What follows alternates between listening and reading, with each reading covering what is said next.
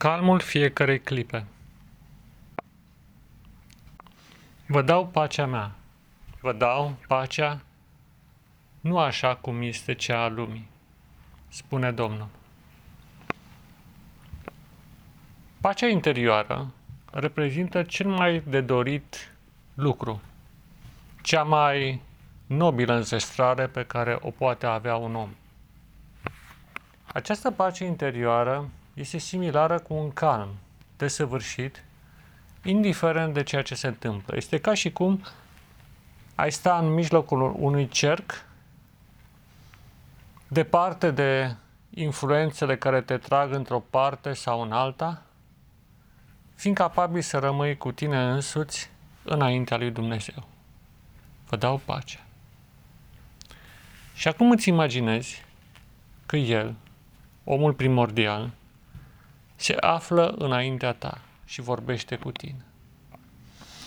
Și el îți spune, rămâi acolo unde te găsești în perfectă pace, într-o liniște care să fie pe cetea mea asupra ta și asupra alegerii pe care am făcut-o în dreptul tău, ca să fii martor al meu în mijlocul acestei luni.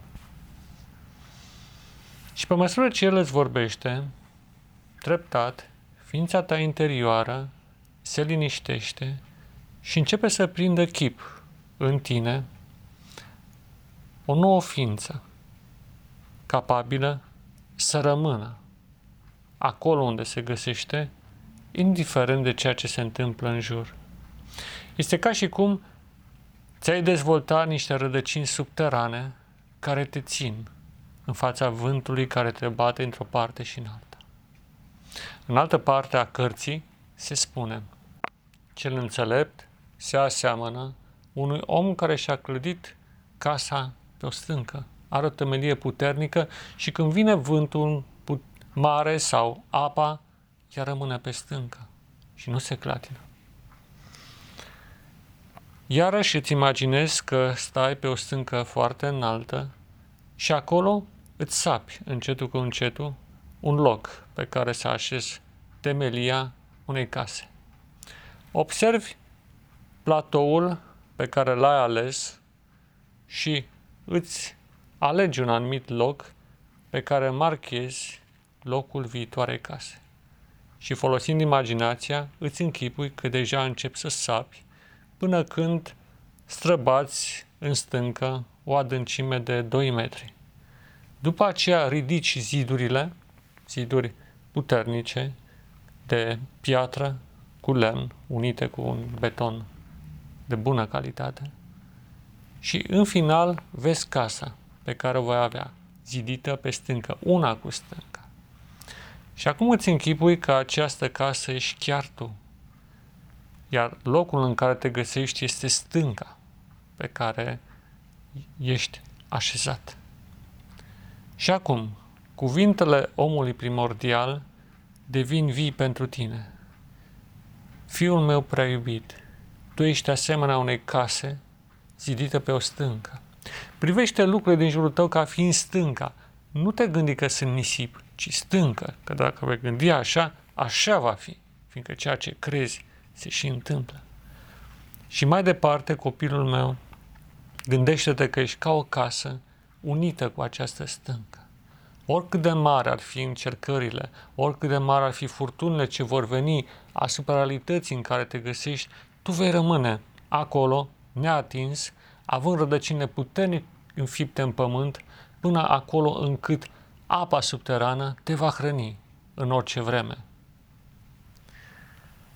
Și acum, te gândești sau îți imaginezi că urci treptele unui templu. Treptele care duc la intrarea într-un templu. Urci pas cu pas, treaptă cu treaptă, încetul cu încetul. Simți greutatea cum uh, se manifestă la nivelul picioarelor, simți rezistența interioară în fața unui dușman care caută să te tragă înapoi, să te descurajeze la fiecare efort pe care îl faci, dar în final, după, să zicem, 10 trepte, ajungi să intri pe marea poartă. Și acolo te oprești, undeva, la ultimele bănci, să spunem, lângă o coloană care sprijină catapeteasma, parte, de fapt, care sprijină bolta templului și rămâi acolo. Poți să, poți să că este o catedrală, un loc de închinare, ceva de genul acesta. Și pe măsură ce stai lângă acea coloană care sprijină acoperișul, îți închipui că devii și tu o coloană, un stâlp în acel templu. Și pe măsură ce această senzație devine mai puternică, în interiorul tău devii tot mai conștient de puterea care se manifestă în tine. O tărie asemenea munților, o tărie asemenea copacilor falnici, o tărie asemenea granitului, care nu se topește în fața furtunii. Și pe măsură ce simți această vibrație interioară, privești în față și îl vezi pe el, pe omul primordial, strălucind într-o slavă neacoperită. De data aceasta îi vezi înfățișarea sub o formă în care lumina radiază din el, o lumină asemenea curcubeului plăcută ochilor, dar în același timp foarte puternică. Și aceste raze vin către tine și îți dau tărie suplimentară, putere de a rezista, putere de a merge și o știință care merge dincolo de cuvinte, o învățătură care nu se poate exprima în cuvinte lămurite, ci merge direct în suflet, în inimă și se transformă. Și privești la el, la chipul său neasemuit, la cel care s-a jertfit pentru tine în urmă cu 2000 de ani istorici și cel care este împreună cu tine mereu, la părintele tău, la omul primordial și cuvintele tale încep să se manifeste, să apară în mod spontan în suflet și poate vei rosti ceva în genul.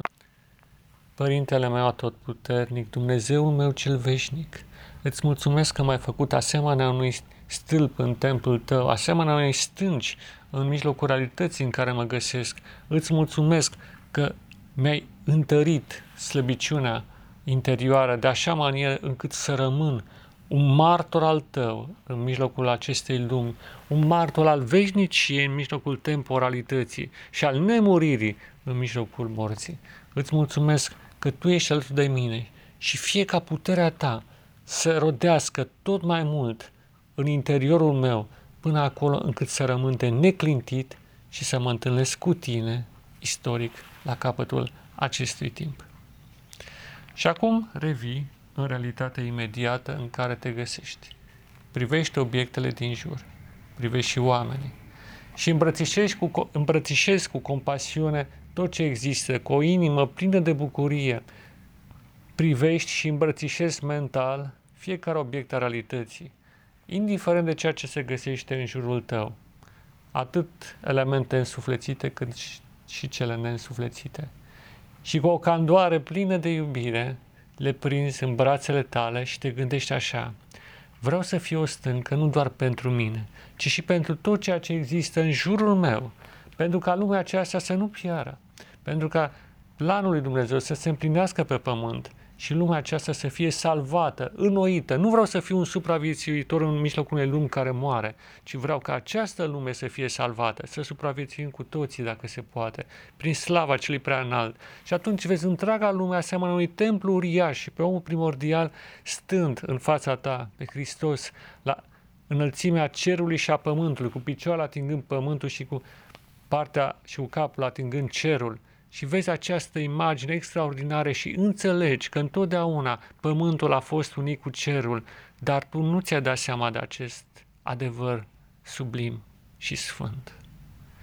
Și în această descoperire apoteotică, ridicându-ți brațele către cer, vei spune, Doamne, împăratul meu atotputernic, cât de mare sunt planurile tale, nu mi-am dat seama că lumea aceasta este de fapt o proiecție a veșniciei și că nemurirea se află în fiecare dintre noi. Fă ca această slavă să devină vizibilă și dacă se poate toți oamenii să fie mântuiți și lumea aceasta să fie înveșmântată în gloria sa, în gloria Edenului și alungă, te rog, mult demonii și pe cel rău din acest univers, din această lume în adâncule nepătrunse, ca să nu mai chinuie lumea și fă ca omul să strălucească după chipul tău divin, după țesătura fină a ființei tale.